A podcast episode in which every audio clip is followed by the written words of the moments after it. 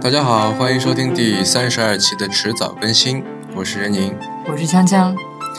呃，那么我们今天又有了位嘉宾，啊、陈忠，你介绍一下自己吧。啊，大家好，我叫侯晨忠，目前就职于育碧上海工作室，从事游戏音频设计工作。什么叫游戏设计工作啊、游戏音频设计工作呢？嗯、游戏音频设计就是为游戏设计声音，也听着像废话一样，但但是但实际上就是因为作为声音设计师的话，他可以面对很多的媒体类型，比方说电影、电视、游戏，还有多媒体话剧之类的，都会用到声音设计师。嗯嗯，但是游戏的话，它会涉及一个问题，就是游戏基本上是由程序来构建出来的，所以很多的很多很多的东西，它不是一个呃像一个线性的一一个东西，它是存在存在一定的交互交互性。嗯，然后游戏声音设计就会相比电影这些媒体的话，具有一定的嗯、呃交互交互特征。然后游戏声音它也是一个生成化的一一种设计思路。什么叫交互特征？就比方说我的，因为呃，我之前跟朋友在做电影的时候，嗯哼，呃，就是我们做过一段时间的那个中文叫什么？英文叫 Foley，就是说嗯 Foley，就就是是拟音，啊，对对对，拟音，就说呃，因为我们那时候没有没有收那个同级生嘛，然后就，嗯比方说那个那个人在翻页，对吧？然对后我要想出模仿出那个翻页的声音，对，然后那人在走路，我就拿着两个高跟鞋在地毯上面咚咚咚咚咚咚这样子，对嗯对吧？还有就看着他在走的那个动作，我要精确的发出那个声音来。对，那游戏也是这样子的吗？嗯，Foley 的话，它是一个制作声音素材的过程，嗯它并不是一个就是游戏里面的交互的结果，因为游戏的交互主要是发生在游戏和玩家之间的。然后 Foley 的话，它模仿那个声音，是因为这些声音如果是在素材库中找的话，是很难找到精确对应的，嗯所以它需要一个演员来去演奏这些声音。嗯嗯，但是这些声音到最后会被声音剪辑师来剪出来之后，放在专门的工作站软件里面去和画面匹配起来，嗯，它是需要一个后期编辑的。嗯，但是所以，嗯嗯所以就是我作为一个小白，替小白用户们也问一下，就是你们刚刚说的那个拟音的话，是不是现实生活中不太会发生的一些声音？比如说他刚刚说的那个高跟鞋，嗯哼其实挺常见的嘛。嗯我不知道素材库里是不是就有现成的声音。有然后拟音的话，通常是指比较特殊、不太常见的声音才需要额外去做，是吗？嗯、主要是因为嗯，如果画面中有一个有一个在移动的人，然后他的脚步的节奏是嗯很很特定的，就是它会持续的变化。嗯那么如果是用素材剪辑的方式的话，有可能就是你在剪的时候，嗯剪辑师的工作量会很繁重。啊啊，，另外一个就是节奏不好控制，嗯嗯，但是如果是由专门的演员去录的话，这一段它的整整体的声音，包括它的空间感，然后它的节奏，然后它的轻重缓急都会很准确。对，那我就说游戏呃电影当中就是采取这种所谓拟音的方式嘛，对吧？嗯我还看到过好多就是那种、呃怎么样能够生成某种对应的声音那些小 trick，就比方说比如说呢你去摇晃一块白铁皮，或者嗯摇床，对，就白铁皮出来的声音跟那个打雷声音很像的，哦，是吗？对，这块铁皮你就轰一摇，然后这个声音出来跟那个打雷就录下来的啊。嗯你在你耳朵在听的时候未必，它录下来那个感觉是跟那个是打雷声音很像的。那你为什么不趁着打雷的时候直接录一段呢？那很麻烦呀。就比方说我我要一个就一个打雷，这样嗯，长达比方说大概两秒钟、哦明白明白这样，像当中我要是比方说要空这样，那我这个没法去在那等着它打这个自然的雷嗯嘛，了解对吧？呃，如说到说到雷声，就是这类似的 trick 的话，嗯嗯，其实有很多人会拿那个就是塑料泡沫，嗯去来模拟床摇床的声音，咯咯吱咯吱这种声音。塑料泡沫。对，它只对着对靠近话筒，然后捏一下就会有咯吱咯吱，就是那种。好吧。然后还有很很经典的一个例子，就是那个《星球大战》里面的光，就是光线枪的声音，嗯还是那个啾那个声音。嗯实际上，它做的时候，它是用铁棒去敲击一根很长的电缆，然后它就会发出那个声音。因为它的原理实际上是你在敲击的时候，它会激发一个波动，它会传到那一端，然后再回来，嗯来回回来的时候，它的这种震动就产生了一个声波。哦，嗯然后因为它的那种张力会削减，然后消减到最后的时候，它就会音高，它是一个下下降的，因为速度越快的话，就是振、振动频率越高，音高越高，它是不断的在衰减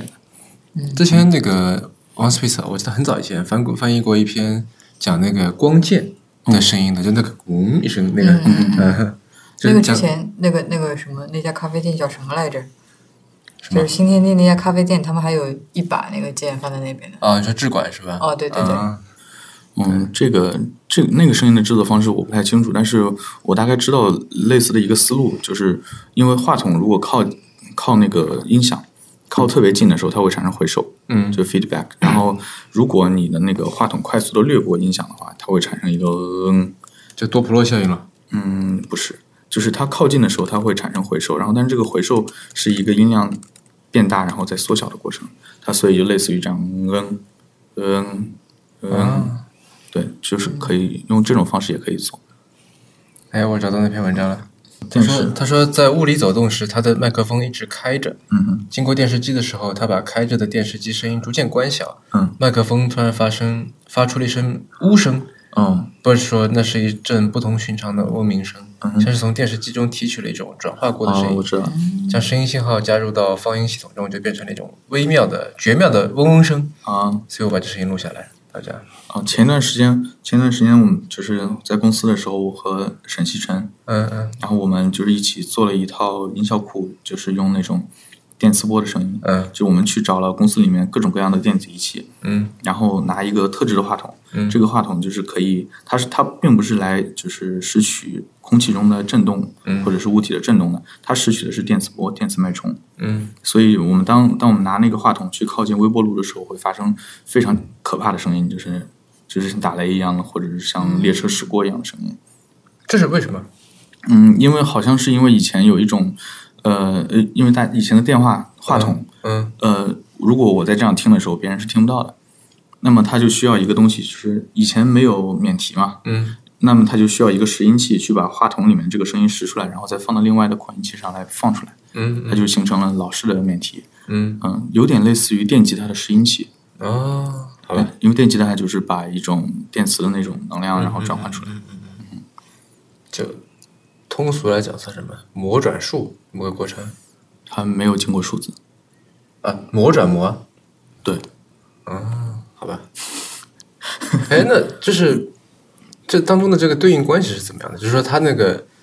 电子仪器发出那个电磁波，嗯嗯，跟我们人耳能，就你你经过一番的转化，把它变成了人，就是转化成人脑，不、人耳也能听到的这个声音嘛？嗯哼，这当中的这个对应关系是怎么样的？它可能是因为电就是电流和磁场变化是人耳听不到的，嗯但是它嗯通过拾取这个之后，因为它变成了一个可以接到扩音器、扩音器、扩就是扩音器上的信号，嗯然后这个信号是来促使扩音器它的那个就是音箱的那个纸皮前后震动，所以就把一个电就是电信号转换成了物理信号，嗯嗯嗯。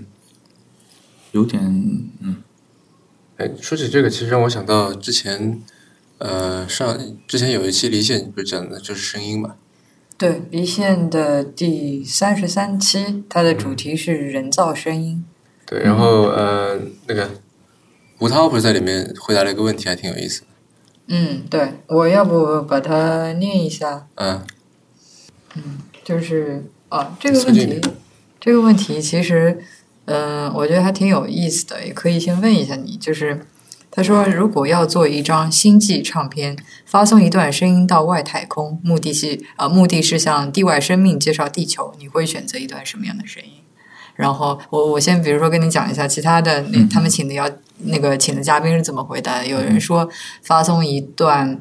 呃就是各种生命的声音，比如说这个那个幼苗破土而出的那种声音啊，然后新生婴儿的那种哇哇的哭声啊，然后还有人比方说呃他会录制一段。一个鲸鱼的声音，因为那个鲸鱼发出的这个频率跟其世界上其他所有的鲸鱼的那个发声频率都不一样，嗯哼然后它就是用来表示说这个鲸鱼很孤独，就好像地球在宇宙中那种孤独的感觉一样。嗯哼。嗯，然后有人说他会放那个披头士的一首歌叫做《Across the Universe》，因为他觉得歌名很应景。嗯哼嗯，就呃，你觉得你会放什么样的声音或者哎，你先你先读一下这个你，先读吧。嗯，嗯，他他说，既然叫唱片，大概也只能记录人类听域范围内的东西。地外生命不一定有听觉，有的话也不一定跟我们在同一个频率上。就好像花费心思给金鱼挑一张唱片听，它大概只会感觉到皮肤有点痒。此外，如果希望它们能原汁原味地体验到我们用听觉器官感知到的震动，还得顺带着送一个充满地球空气的聆听室过去。如此说来，倒不如发送一段怎样制造发声机械和合成地球大气的说 明过去。当然，我理解这样做的浪漫主义动机。我大概会选 Beatles 的《Across the Universe》，因为歌名应景，而且这首歌适合在孤独的时候听。宇宙是个孤独的地方。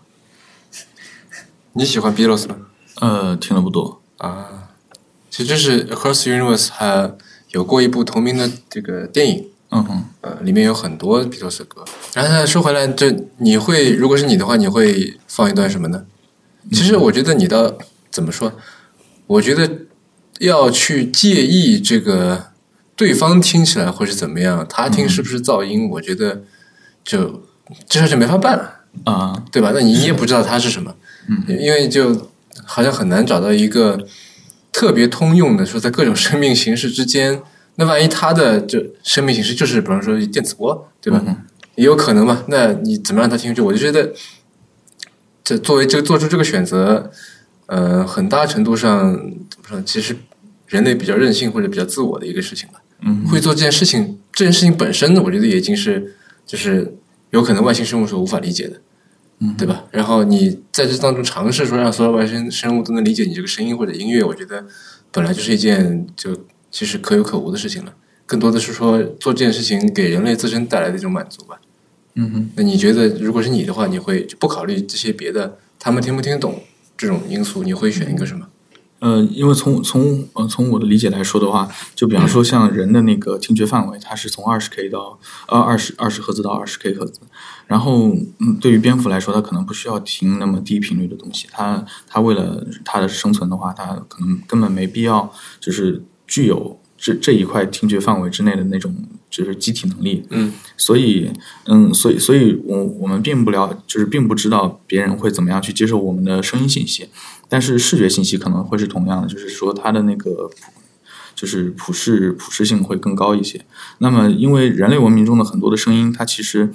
能被我们彻底理解，并不是单靠声音，它可能会需要文字的辅助，需要很多东西，即便是音乐，我们也需要嗯有大量的，比方说有视觉的辅助，有我们的生生活经验，就是单纯的靠声音的感感，我我是我是我觉得。我觉得外星人如果单靠声音的话，可能会丢失太多太多的信息。嗯，诶，或者说就是我我是有一个问题啊，就是呃，我不怎么玩游戏，然后之前我们刚玩过一个游戏是那个老游戏了，《风之旅人》，嗯哼，然后它里面这个呃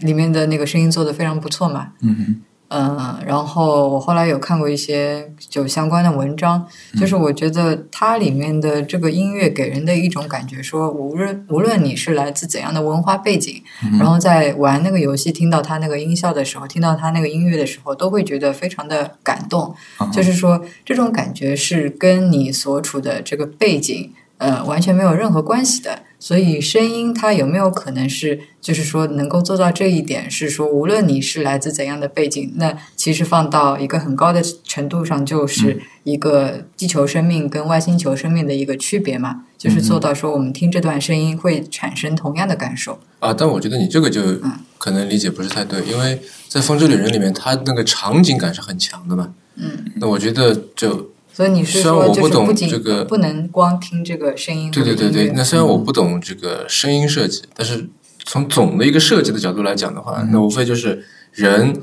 呃设计品和环境嘛，嗯对吧？那就是这这三个东西都要发挥作用。嗯，那你不能说仅仅是把它拎出来，忽略了这整个那个场景或者是环境嗯给它造成的这个加成或者影响，嗯，对吧？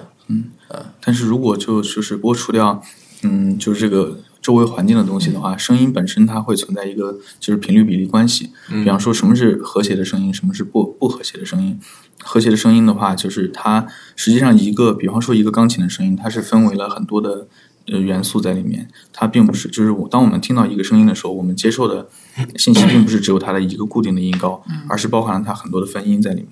就是它有一个能量分布的一个模式，嗯所以我们才能辨别这个声音的音色，辨别这个声音的一些其他的特征。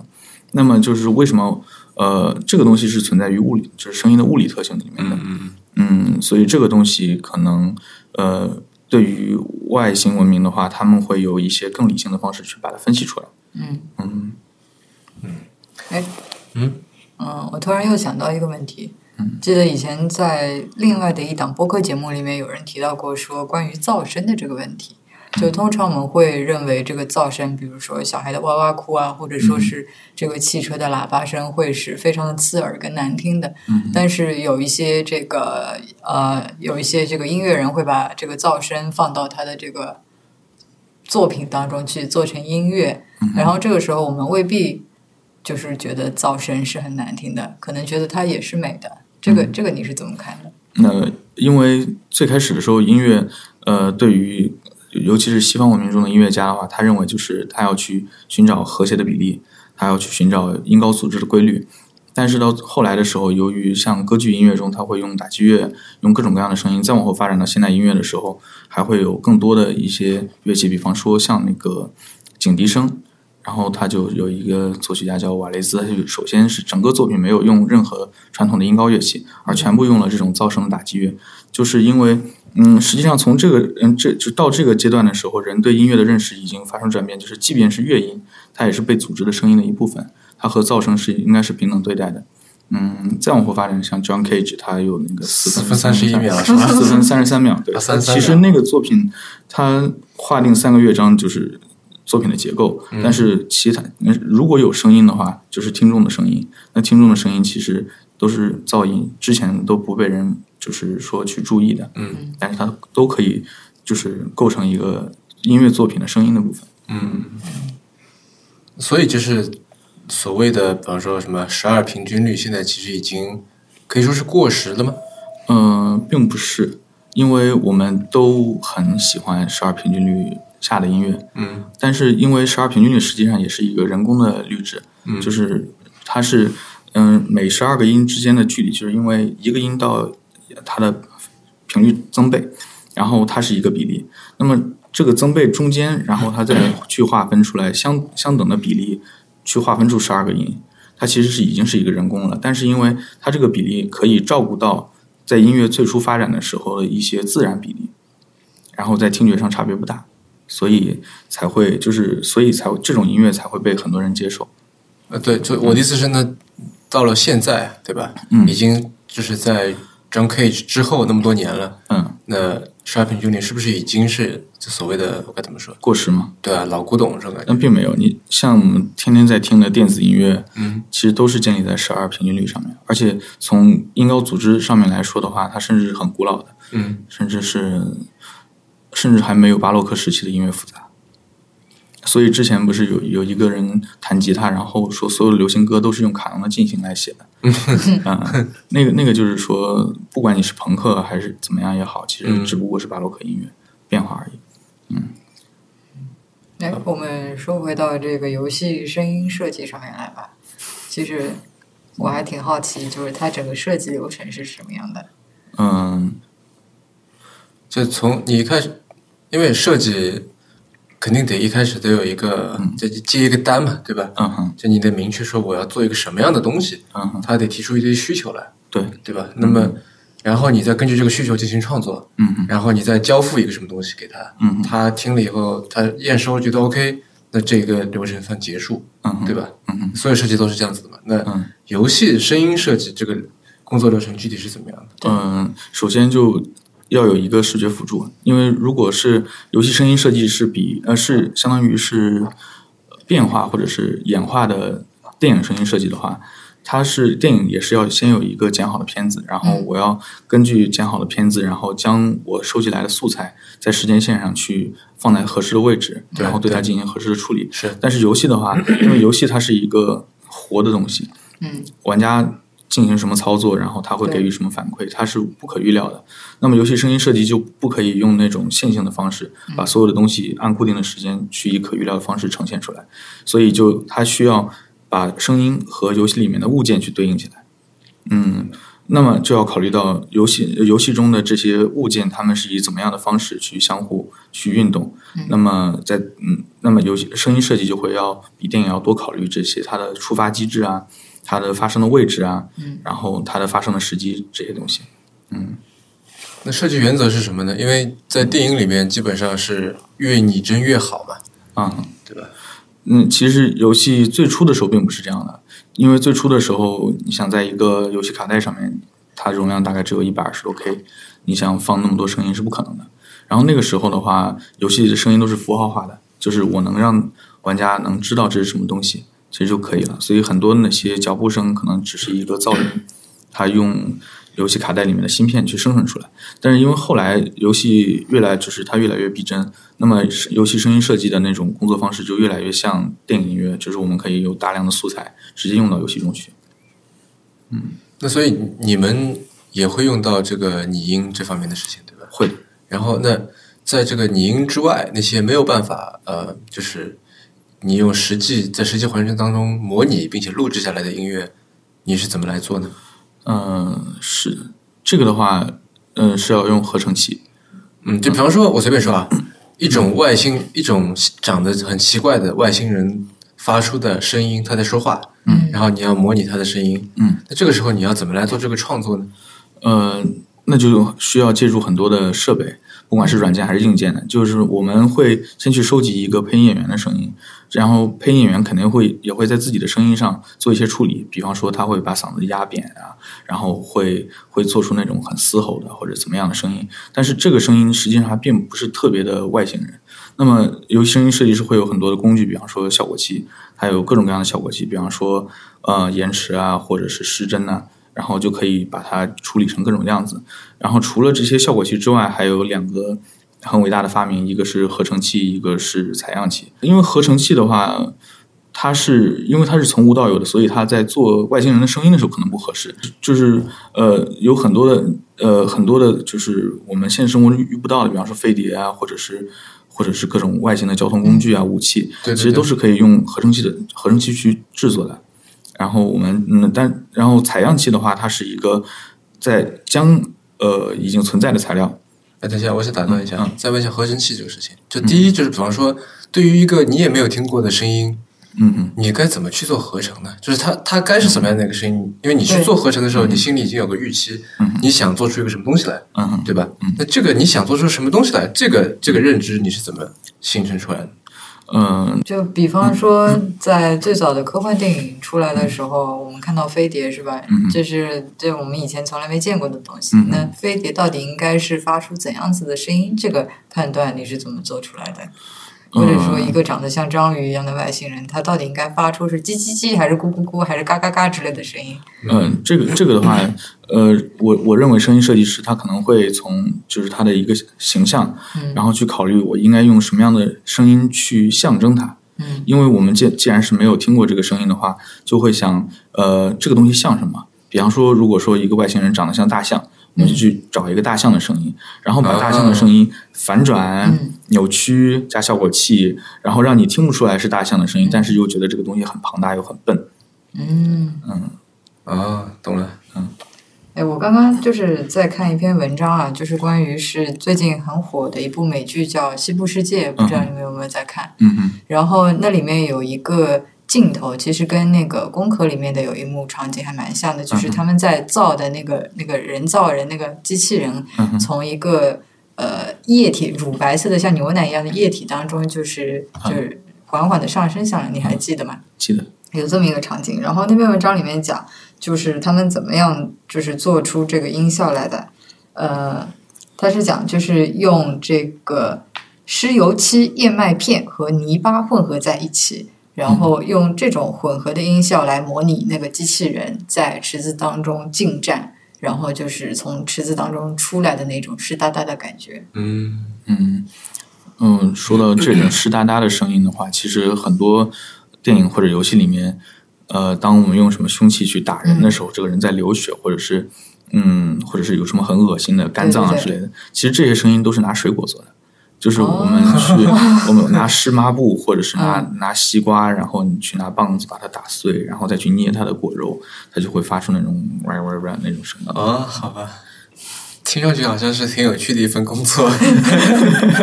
哎，这个我还挺好奇，一开始就是他们是怎么样想出来，就是这种，比如说这个声音是可以拿水果和湿抹布可以模拟出来。我猜应该是从电影那个从电影对，来的吧？因为最早的时候 Foley Foley 就嗯其实就是一个人的名字，嗯，对因对为对，没错，嗯，他是最早的拟音师。对，所以我也当过一回拟音师，就是那个高跟鞋啊嘛， 我我弄了好多呢，高跟鞋啊、翻书啊，那个人喝汤，就是他那个勺子跟那个嗯跟那个碗碰撞的声音嗯，啊。呃，写字啊，什么什么什么啊，但是高跟鞋，你为什么要用手拿着那鞋子模拟出声音？你自己穿上走两步不就行穿不下来，那是女鞋嘛，好吧，我特别把那还是那双道具鞋拿过来，就一模一样的鞋，然后在那里走，哦啊嗯也是在地毯上面，就差不多地毯上面，嗯我一边在那动，然后他在旁边录着，然后我眼睛得看着那个屏幕嘛，对吧？就是他走一步，我在看，这样。嗯，那好，那刚才说到现在，游戏声音设计，你觉得是艺术吗？陈总，因为在那个呃游戏上面应该有这种奖吧，就比如电影里面它有很多什么最佳音效奖，嗯，对吧？游戏里面也有这个奖嘛。应该有的。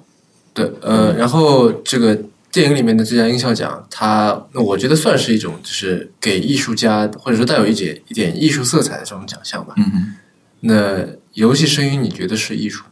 呃，如果做得好的时候是艺术，如果做得不好就是工作。嗯，嗯这个好与不好怎么来界定呢？嗯，就是一个作品能否给玩家强烈的沉浸感，就是能让你把自己的怀疑悬置起来，然后你相信这个作品是真的，然后你会和和游戏里面的角色去交换感情，你能去理解这个虚构出来的角色的感情，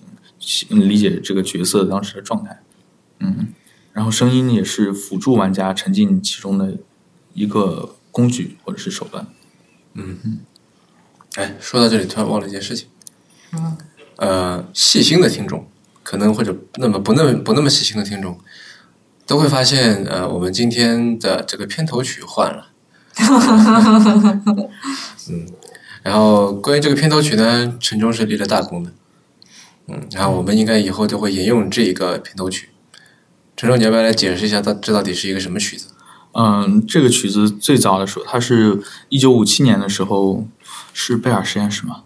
啊，不是 UIUC，嗯，是由 UIUC 的，就是伊利诺伊大学香槟分校的。嗯，应应该说它是最早的一部用计算机来创作出来的音乐，但是它最 计算机只是来生成作曲家需要的材料，然后作曲家把他们这些材料组织起来，所以说它的时间可能会比第一个完全用计算机生成的音乐要早。嗯，嗯，五一年哦。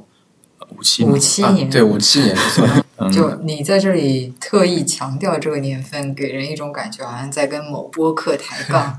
啊，没有没有没有，是是呃，事情是因为这样的，就是呃，我们知道有一档非常优秀的这个播客，以前叫 IT 公论，现在叫一天世界，然后他们用的这个片头和片尾曲叫做 Daisy Bell 啊、然后这个是一九六一年对吧？一九六一年的时候，呃，IBM IBM 那台电脑唱出来的，就是计算机第一次唱的歌，这样。然后呃，在《二零零一太空漫游》那个电影里面，那个 HAL 九千九百还是九千，还有反正他也那个电脑也唱了这首歌，算是对这个现实的一个致敬嘛。然后我一直表示非常羡慕，然后后来跟陈冲聊起这个事情，我说有没有这样类似的这样的这个音声音素材还可以再用？然后呃，陈晨就推荐了这个，呃，我认为就是呃，像 Decibel 那种那首曲子的话，因为它是有一个人类来写好的曲子，嗯，然后让以机器的声音去把它唱出来。对，这个就类似于我们今天的语音合成，是是是然后它是对很没错早的时候出现的，嗯但是因为它的音乐还是人类来创作的，而艺术这个东西，很多人会怀疑说计算机能否去创作，可实际上五七年的时候就已经有人用计算机来创作出来了，嗯，而且它确实是好听的，然后能打动人的。嗯嗯嗯。所以你你觉得你被他打动了吗？我觉得被他打动了，我觉得蛮好听的，尤其是人演奏，然后去，呃，把人的感情再投入到作品当中的时候，这个就让我想到《西部世界》里面，不是最近 Bernard 他，呃，啊！不要剧透，不要剧 透，我们只看了第一集，我我们刚刚看完第一集。好的，哎我但你刚才说被他打动了，我还挺就觉得挺有意思的，因为、呃，我知道你是一个音乐爱好者，对吧？一个非常喜欢痴迷音乐的人。然后呢我们大多数在这个就是欣赏一段音乐的时候，有的时候就文学也一样吧，就是你会要去了解，比如说作曲家第一作曲家本人的背景，嗯哼然后呢，他创作这个作品的背呃背景或者说动机，嗯哼对吧？以及你可能会去搜索一些材料说，听他说他想要表达什么东西，嗯那然后他不是还取了一些标题啊，呃，什么致敬什么什么啊，对吧？类似这种东西，你都可以帮助你来理解这个作品。嗯哼那当这些东西都没有的时候，嗯你要怎么样来理解这个作品？你是你要怎么样才能被他打动呢？嗯，其实我更倾向于，嗯，就是音乐是自律的这样的说法，因为我不，其实音乐不需要其他的东西，它也是可以存在的。它是一个精美的呃一个物件或者是一个装置，人去收集了各种各样的声音，或者以怎么样，他写出来一张施工图，怎么样去把这些声音组织起来，然后交由一些人去施工。那本身音声音的规律就是一个人如何去探索声音的和谐、紧张、松弛，以及这一系列的变化，还有它在时间中的展开的这一个过程，本身就是一个很美妙的一个，嗯就是发现吧。嗯，所以所以说我经常都是自己拿起来谱子，然后根据我所学到的音乐知识，去看作曲家是怎么样一步一步的去把这个作品构建起来。嗯，这个过程是实际上并不需要我去了解作曲家的背景或者是他背后的故事，因为每个作品都不一样，每个作品都会有新的创造。但我的意思是，比方说，我随便说啊，一首曲子，它名字叫做《欢乐颂》，我随便说，嗯那就是这个标题，你先，因为你是先看到这个标题再去听那首曲子嘛，嗯哼这个标题肯定会对你有影响，对你理解这首曲子是有影响的，嗯嗯嗯对吧？嗯，那当就是这个标题也是怎么说呢？也或者把标题去掉，对嗯吧？然后你可能会，因为我们有的时候你知道这个作曲家是一个什么样子，嗯你知道他在什么年代做的这个曲子，嗯然后背景是怎么样的。我就跟刚才说了嘛，跟文学也一样的，对吧？嗯嗯就有种说好像呃看山不是山，看水不是水这种感觉，对吧？嗯看他虽然，比如说他虽然在写这个，他其实在写那个，嗯这样，嗯，那或者然后你还会再考虑到，比如说在他的那个历史时代，他能写出这样的东西来，嗯嗯无论是文字还是音乐，都是非常厉害的，嗯嗯对吧？可可能就放到现在不算什么，但那个时候它是有在艺术史上是有它的意义的。嗯嗯但就是这个电脑谱的曲子，嗯那它该是这怎么一种理解呢？嗯，因为因为我是这样想，我觉得一切艺术都是多媒体艺术，就是这个作品是否能打动你，其实并不是取决于这个作品是怎么样，或者这个作品它会带有怎么样的文本，然后来面对你，而是你带有什么样的文本去面对它。也，呃就是所谓的什么有趣比自洽更重要吗？呃，我我如如果是按我刚才的说法的话，我觉得应该是自洽比有趣重要。为什么？呃，因为你这个简直就是有趣啊！你不求自洽，不求它说得通，可是可是只求好听就可以了。可是你可以带入更多东西。啊就当一个东西它越是意义模糊、越是神秘的时候，你可以带带入的感情、带入的想象就更多。所以更有趣啊，不是吗？这个，你为什么会入这一行呢？嗯，因为从小就玩游戏，嗯，呃，然后因为玩游戏的时时间特别早，那时候基本上是看不到、看不懂游戏里面的文字的，而且很多的游戏基本上当时八位机的时候都是一些英文，然后也没人说话，然后或者是日文字幕。那个时候的话，因为八位机的画面特别粗糙，你能感觉比较好的游戏里面的东西就是音乐了。嗯，然后当时就想要去写这种音乐啊，然后因为那时候就建立起来对音乐的兴趣，然后后来去听各种各样的音乐，大学时候组乐队，然后后来后来又发现自己可能挺适合去做游戏的，因为本本身对游戏的知识也比较多，然后就有朋友推荐，然后就入了这一行。嗯，嗯，但是最开始的时候是没想到会去做声音设计师，因为本身刚入行的时候是做了很长时间的音乐制作，嗯，呃，那你的工作当中会用到哪些硬件、软件？你刚才说合成器、采样器，对，还有什么？电脑、鼠标、键盘。那你觉得，嗯，科技对于这个声音设计有什么样的影响？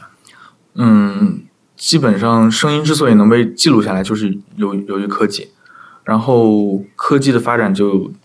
决定了一个一个人怎么样去创造声音，因为它它会影响你的思维方式，影响到你的可能性。呃，对啊，但比方说，嗯、我有几个摄影师朋友，对吧？嗯他们会特别关注说，又出了一代什么样的新的摄影机，嗯哼，然后比方说从大概以前我们看的时候，比方说出来一嗯个，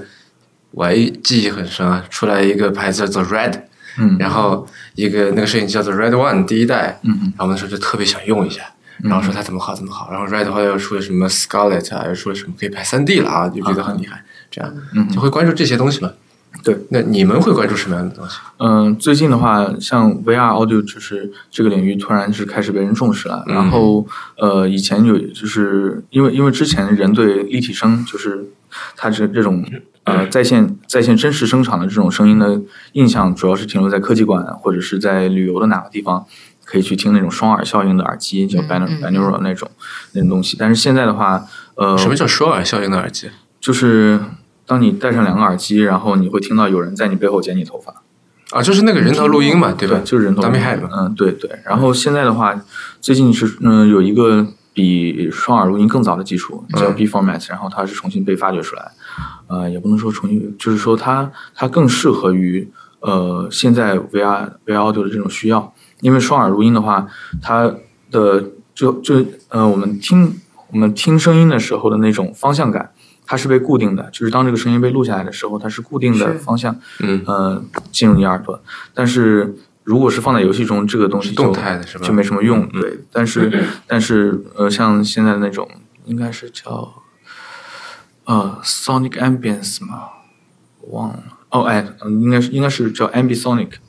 然嗯后这个技术的话，它实际上就是它是一个球形的一个声场。嗯，嗯，所以说你可以在里面去转动头的时候，这个声场当中的一些虚拟的扩音器就会根据你头的变化，然后处于不同的位置。就跟那个呃，就像拍 VR 视频的时候，我们要有一个嗯就是弄成球形的，有好有好几个这个摄像机组成的一个球，对来拍，对吧？嗯哼哼，啊就好它像它是那个 GoPro 它新出的那个，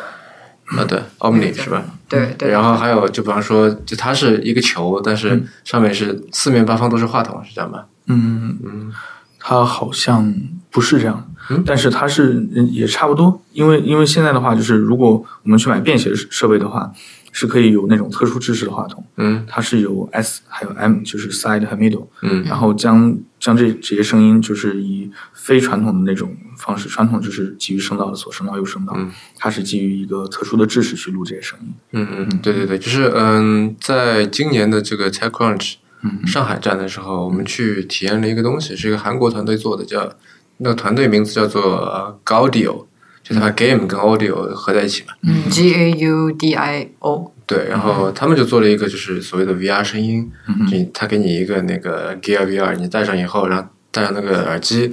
很简单，他做了一个 demo，就是说到处有有那个有僵僵尸跑过来嗯，对，嗯然后眼前你是看不到的，那僵尸基本上从后面或者旁边跑过来，然后你凭凭声音听到这个僵尸过来了，然后你转过去，你看见那个僵尸就能把它瞪跑，这样，啊，对，然后就可能别的地方又有个僵尸过来，然后就是类似这么一个，它是用来做 demo 来演示它的这个声音嘛，的确效果蛮好的。嗯就你人在，它有个地方在滴水一直，然后你人在这个头在转动的时候，那个滴水的声音就是还是在那里，嗯嗯对吧？但虽然你的头在动，你能感觉到，就那个滴水声音并没有跟着你的头一起在动。嗯嗯嗯，就是游游戏当中的话，嗯，模拟这种情况的话，用到一个函数就是叫 HRTF，嗯就是嗯、和人的头，就是头部的那个形状，它会对不同方向传来的声音会有一个 filter，、嗯就是一个滤滤波。嗯，然后这个这个函数，然后因为游戏引擎的话，不同的物件是在不同的方向，说比方说一个物体它绕到你背后去了，那么在这个方位的话，如果呃我们的一个一个玩家他在这个位置，呃，当他应用了 HRTF 的时候，对这个声音是以多少的呃情况去处理这个声音，嗯嗯，所以它就会制造出来一种物体在你背后的声音那个效果。嗯，但但是因为呃，你像你刚才说到那个僵尸的位置，嗯实际上这个东西的话，它就是还是基于一个游戏引擎，就是声音是 object based，嗯就是它是一个嗯，把它绑定在那个物体上面的。嗯，然后这个物体在这个空间当中，它的声音怎么样扩散，怎么样反射，它会把这个东西模拟出来。嗯嗯，我记得呃，与此相对应的，比方说在电影当中的话，我们是采用那个什么声道 base 的，对吗？channel base 的，嗯。对啊，我们最近所以去嗯听了一个那个，就看了那一百二十帧那个比利林恩的中场战中场战士，嗯啊，然后一百二十帧且不论的话，嗯 呃，它是我在国内第一次听到它用那个 Dolby Atoms，、嗯哼就是在天花板上也有音响的嗯嗯那个全景声，我觉得效果还挺好的。啊，那个的话，就好像是沈桑德尔他的文章里面就提到，那个就和传统的五点一七点一不太一样的地对方对是，对它结合了两种就是声音的那种，呃，就是它的它的声音系统，一个就是 channel based 的，嗯另外一个是 object based 的。就是我比方说我们我前一段时间去看《美国队长三》，嗯然后就能明显的感觉到，当有一些物体它是从面前闪过的时候，它嗯是一个很可以感觉到一个很清晰的声音定位。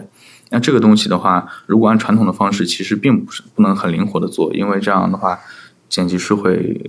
负担负担很重。嗯但是，假如他就是来巧妙的把游戏已经存在的这种系统，然后和传统的 channel base 的声音结合在一块儿的话，就会有很好的效果。所以，其实 Atmos 的话，它是把一个 channel base 和 ob- objective base 的东西结合在一起的一个。哦，原来是这样。因为他在录的时候，呃，因为呃，我第一次知道这个呃，Dolby Atom 是在我想看啊，嗯，一四年，一三年，一四年，嗯就是有一年我去戛纳电影节，然后杜比在那儿摆了一个摊，嗯然后就在那宣传这个东西。然后我过去问了一个问题，我说你这个是一个后期技术呢，还是说你在比如说早期就是在创作当中嗯录音的时候，也是要用你的这个特定硬件或者怎么样来做的？然后他说就是特定硬件，不就不用特定硬件，嗯这样，嗯，就这个是一个纯后期的一个事情，对，是的。好吧？反正我终于也体验了一把，嗯，就是国就是内有这个的好像也不多，就像刚才提到的 Amazonic 的话，嗯它就是一个收集声音的技术。我把一个声音收集成一个球状的，但是因为这个声音的话，它收集过来之后，我无法像 channel base 的那种制作方式，可以很灵活的根据画面来去精确的放声音，因为它被录下来就是那个样子的。嗯但是它比较适合的情况就是，当我有一个场景，然后我要给场景一个声音的基调，就是让你感觉到这是一个真实的空间，它可以铺在那儿。嗯但是如果你的电影，因为我们不可能录的时候的环境和实际上电影需要的环境是一样的，嗯，对对，所以对呃，这个东西铺底，然后会根据实际的游戏或者电影的情况再去铺声音。嗯电影的话就会用 channel base 的思路，就是线性的去把东西铺在那儿，但是游戏的话会根据游戏的角色，然后去把声音绑定在 object 上。那因为前段时间这个科技也出了一件事情，嗯就是 GoPro 它不出了个无人机嘛，嗯然后不是又召回了啊嘛，然后那个 Benedict Evans 在他的那个呃通讯里面就写了一句话说，Hardware is hard, but software software is harder，这样就说做硬件还算很很难，但是做软件更难。那你觉得在做声音这个，就你在做声音设计或者声音处理当中，呃，就是硬件和软件，你觉得哪个更重要？嗯，现在现在的趋势是软件越来越重要。嗯嗯，因为硬件比较昂贵，然后不便携，然后嗯对，但是但是从某个角度上，硬件会比较稳定，因为模拟的这些东西的话，它不会存在 bug。嗯嗯，但是软件一方面它可以带来更多的灵活性。啊、你要从哪个角度去说这个问题呢？嗯，就比方说，还是说回我刚才说的那个嗯吧，就是呃，比方说大家都会。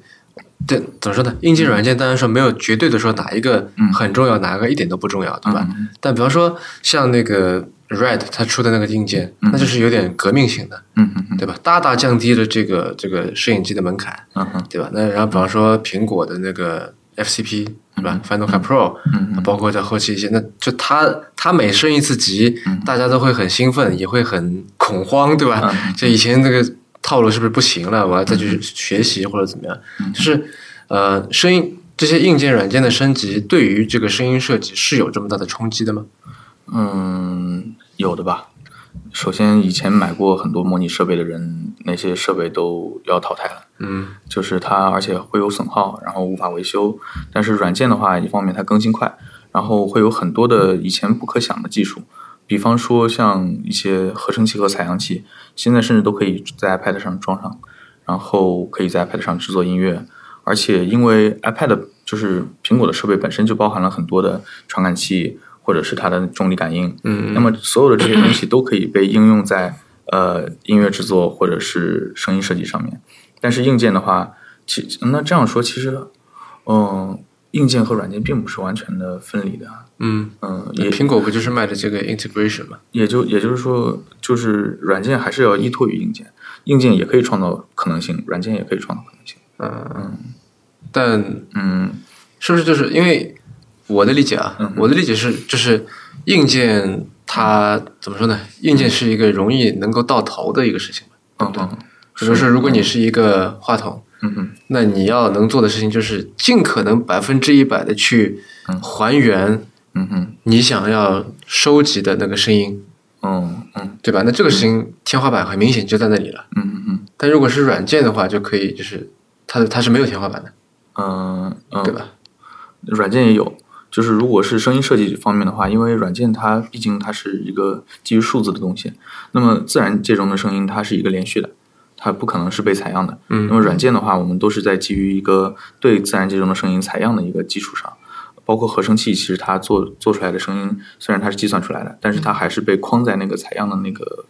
框框里面。嗯所以这些声音就好像是我们看到的像素一样，它不像人。呃，就比方说前段时间那个一百二十帧，嗯，即便是一百二十帧，我们可以看见电影里面的车轮子真的像真的在转，对对对，但是你仔细看的话，它可能还会在像以某种频率在反转。嗯嗯嗯嗯就还是会模糊嘛，对吧？嗯嗯就不像现实，它是就没有真的。嗯，对对，所以所以说软软件的话，可能会在某些时候灵活，但是它在某些时候也并不是那么完美。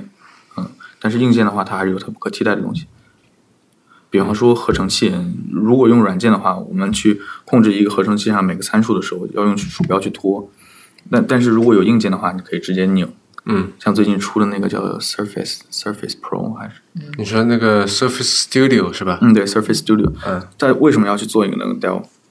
就是因为它要把硬件的操操控操纵方式以新的方式去传递给用户。嗯，对，你说这个，我觉得还有点小感慨，但嗯这个跟你什么跟你没感感，就我觉 得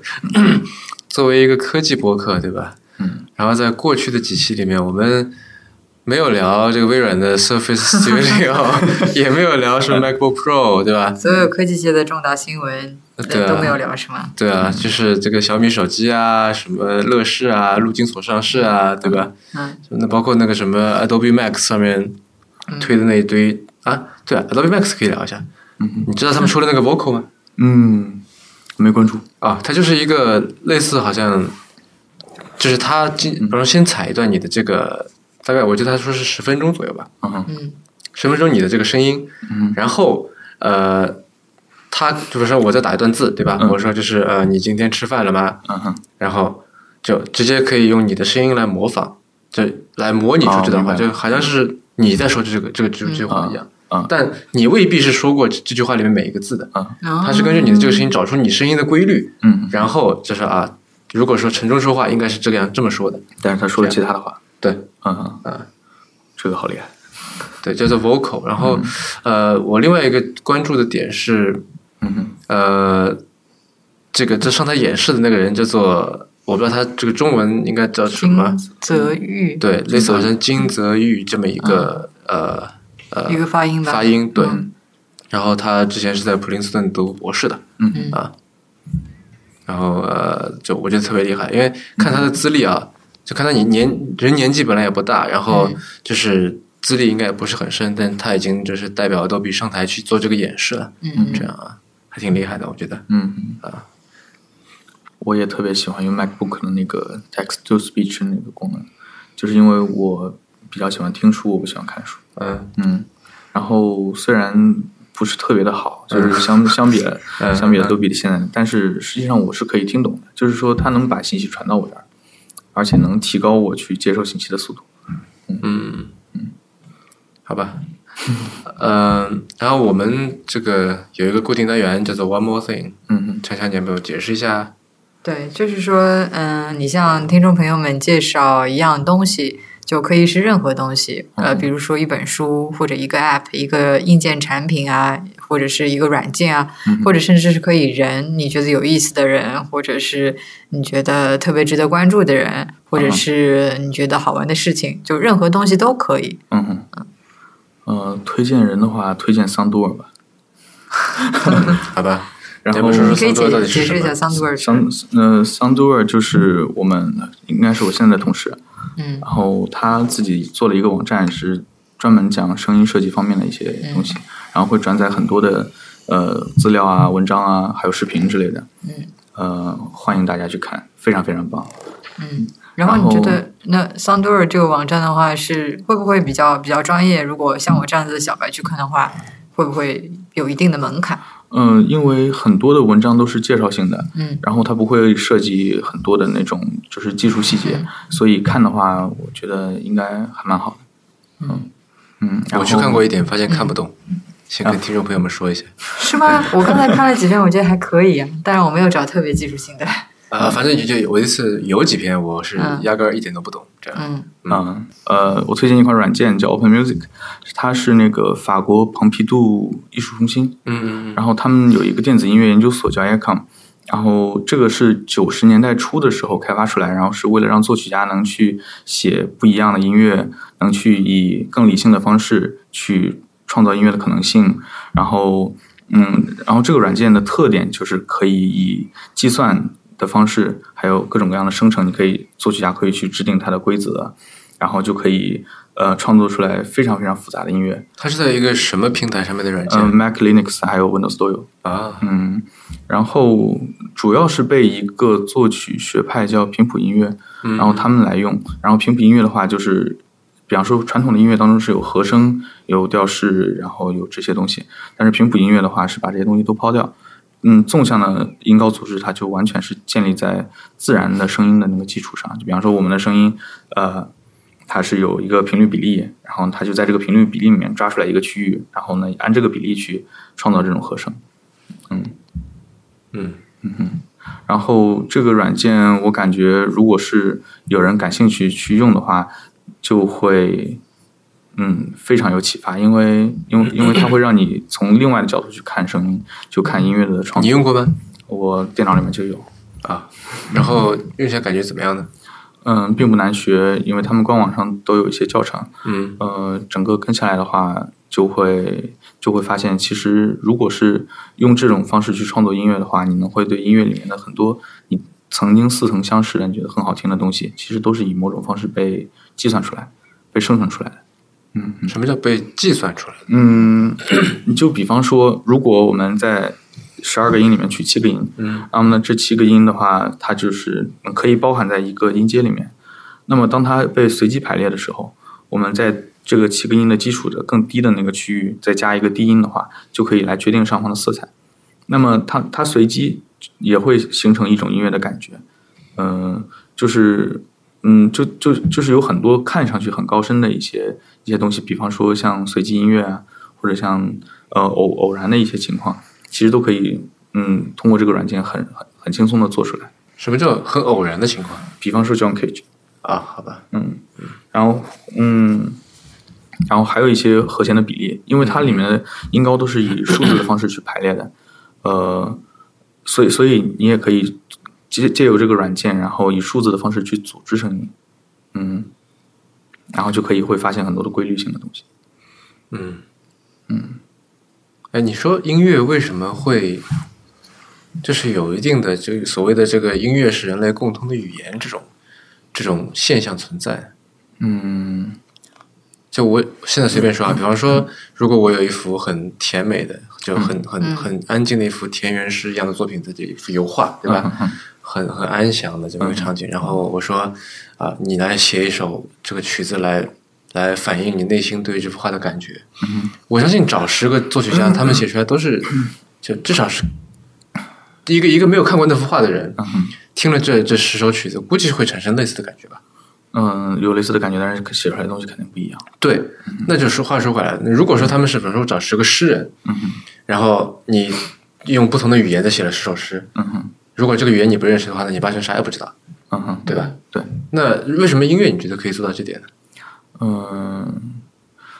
嗯，其实我觉得我我曾经想过这个问题，就是人为什么会听音乐，然后会想到一些画面。嗯嗯，除了因为我们可能会在生活中真的是听过某某种音乐，然后和某种情绪连连在一块儿，就是建立了这种连接之外，还有可能是因为我们在演化过程中形成了一种对声音的认识方式，然后音乐是以某种被组织的方式去调动了你的脑子的黑盒子里面的某个某个区域或者某些部分，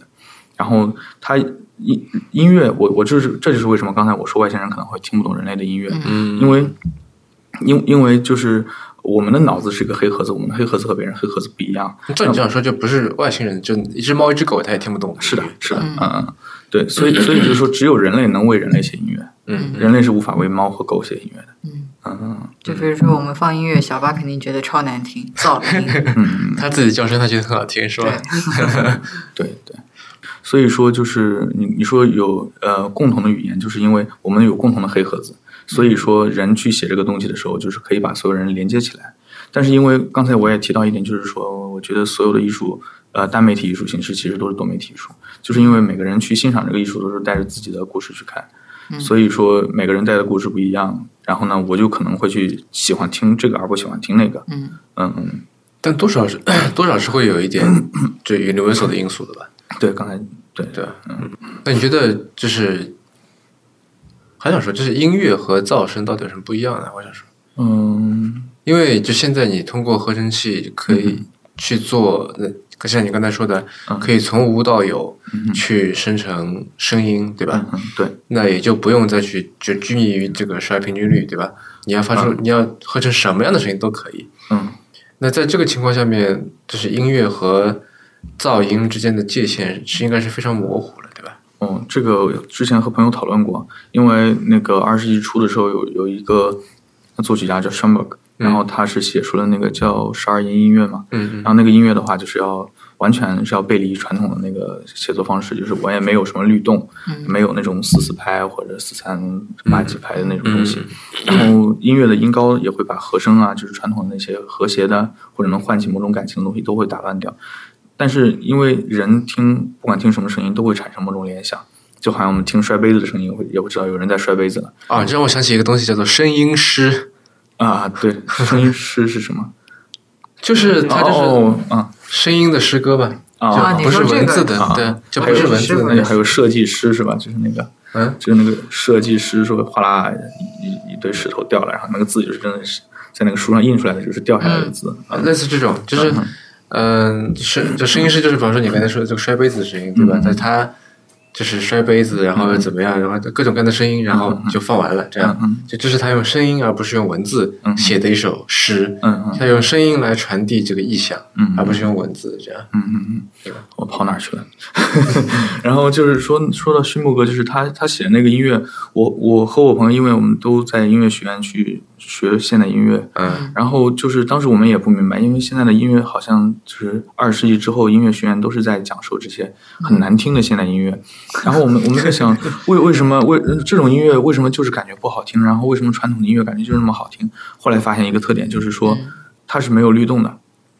只要没有律动，就是你的音高组织无论再复杂。然后你说的这个东西再怎么样，你是无法唤醒人，就是唤起人类的某个很大的一块感情区域。所以音乐其实就是强迫症的一种症状吧，嗯、怎么说？就是时间那必须要有律动嘛，必须要符合某个规强迫律，症这 样不能杂乱无章，否则我就我就看着就感觉不爽。就你呃排列的好好的，就很有规律，我就爽了，这样。 嗯，或许吧，但但但是因为因为好像每个人每天都在走路，然后大街上就就好像有人去搬砖，然后撬石头，他也会以某个速 是是，嗯某个速某一率，种节奏。你听着听着也就带进去了。劳动号子嘛，对对对，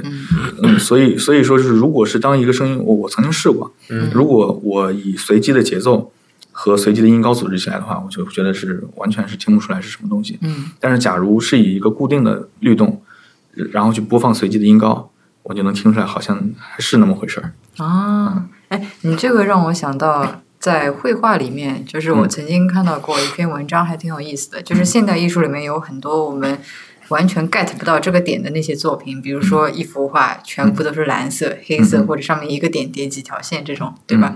然后呢，就是你叫小孩子去画画的时候，有的时候他们也能够画出长得很像现代艺术，嗯就是节节奏的这些作品，对吧？然后有人就提出一个问题来，那我们如何来分别这到底是一个小孩子的涂鸦，还是一个大师的节奏呢？就是你如果你到博物馆去弄错了，不是很丢脸吗？嗯然后那个人就是后来发现，其实有现这样一种一种区别存在。就小孩子画画的话，他涂鸦的时候，比如说这个笔触，它的这个方向都是乱的，可能这一笔他画的是非常垂直，下一笔的话他就会倾斜四十五度，然后他落笔的这个粗细也是不一样的。但是你去看大师的作品的话，就不是这样子的。尽管他比如说像那个李宇焕，他画的就是一个点点，但是他的这个笔触你可以看出来是非常有规律的。其实我觉得就跟他刚才说的这个律动是一回事。啊，嗯好吧，你可以下次去博物馆的时候就是留意一下这个。嗯，嗯，这个岂不是跟那个也很像嘛？就是，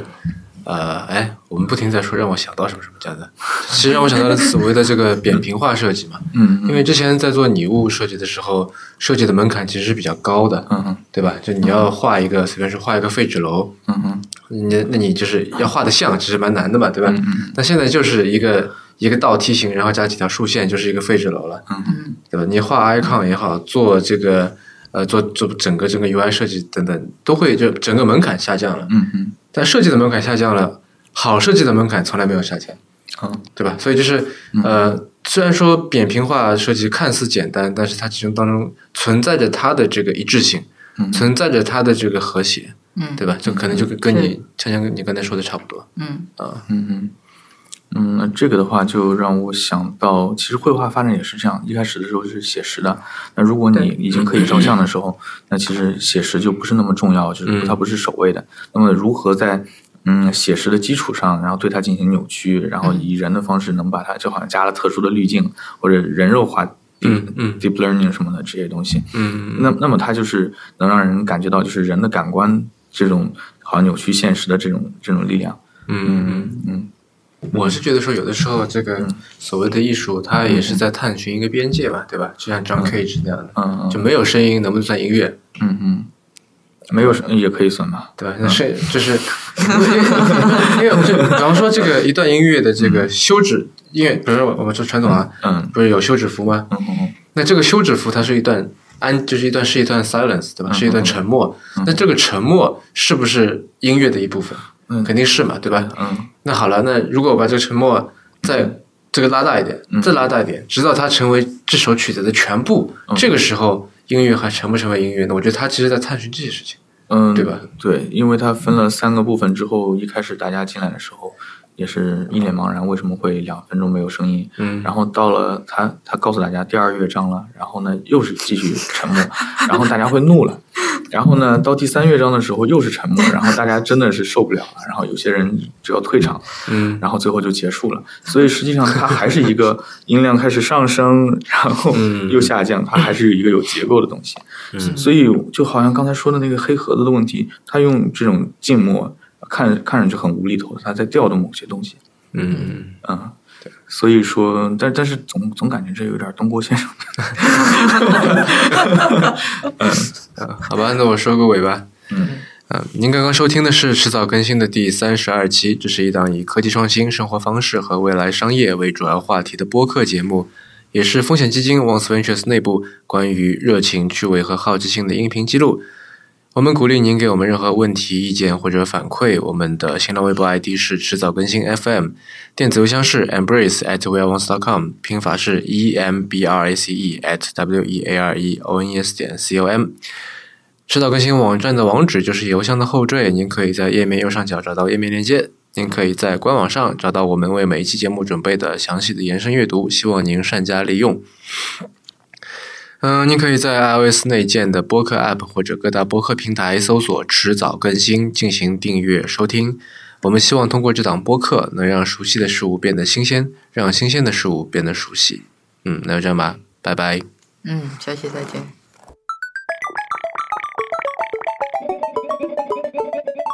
吃饭的时候看了两个视频，是那个 Oculus Story Studio 做的一个叫 Henry，、一个讲那个小刺猬的，嗯嗯还有一个是那个 Lost。嗯然后像他们这个里面的这个声音是怎么做的？比如说我、嗯我相信是跟你们的游戏和嗯电影是不一样的吧，但是我不知道它这个具体是怎么做的。那个的话，谓的 VR 声音嘛，对，这、嗯嗯嗯这个是怎么做的呢？那其其实游戏里面不是有一个东西叫 cinematic 嘛，就是说嗯过场动画，就是对我我游戏里面有可操作的，也有不可操对作的对。 对，就是当这个那那这段过场动画里面的声音，其实还是被线性的安排的。嗯虽然它可能会有因为是人的就是玩家的视角的变化，然后它的嗯方位会发生变化。对，那么在 Henry 里边，其实就相当于它是做了一个长的 cinematic。那么，所以你在这个里面的时候，你的头所以去它转这个动还是线性的嘛，跟电影里是一样的吗？嗯，它是允许交互的线性，就是因为游戏它是基于交互的。对对那么，但是游戏里面会有一个偏向线性的一个形式，就是它的 cinematic，就是对过场的动画。对对对，那么，呃，这个东西单摘出来，它就可以就是来做成 VR。嗯，就是因为你的视角，就是应该是说耳耳朵的那个耳朵方位是可以变的。嗯，但是、但是所有的角色的行为是被写好的，它是有一个脚本，它一定要走到这儿，你一定要等几秒，亨瑞才会出现。嗯，亨瑞怎么样去等那些小狗啊飞进来怎么样的，所有这些东西都是卡着时间来的。嗯嗯，那如果是在 VR 游戏里面的话，这个会不会更复杂一些，会有不一样？对，所以现在的 VR 游戏都做的很小。嗯嗯，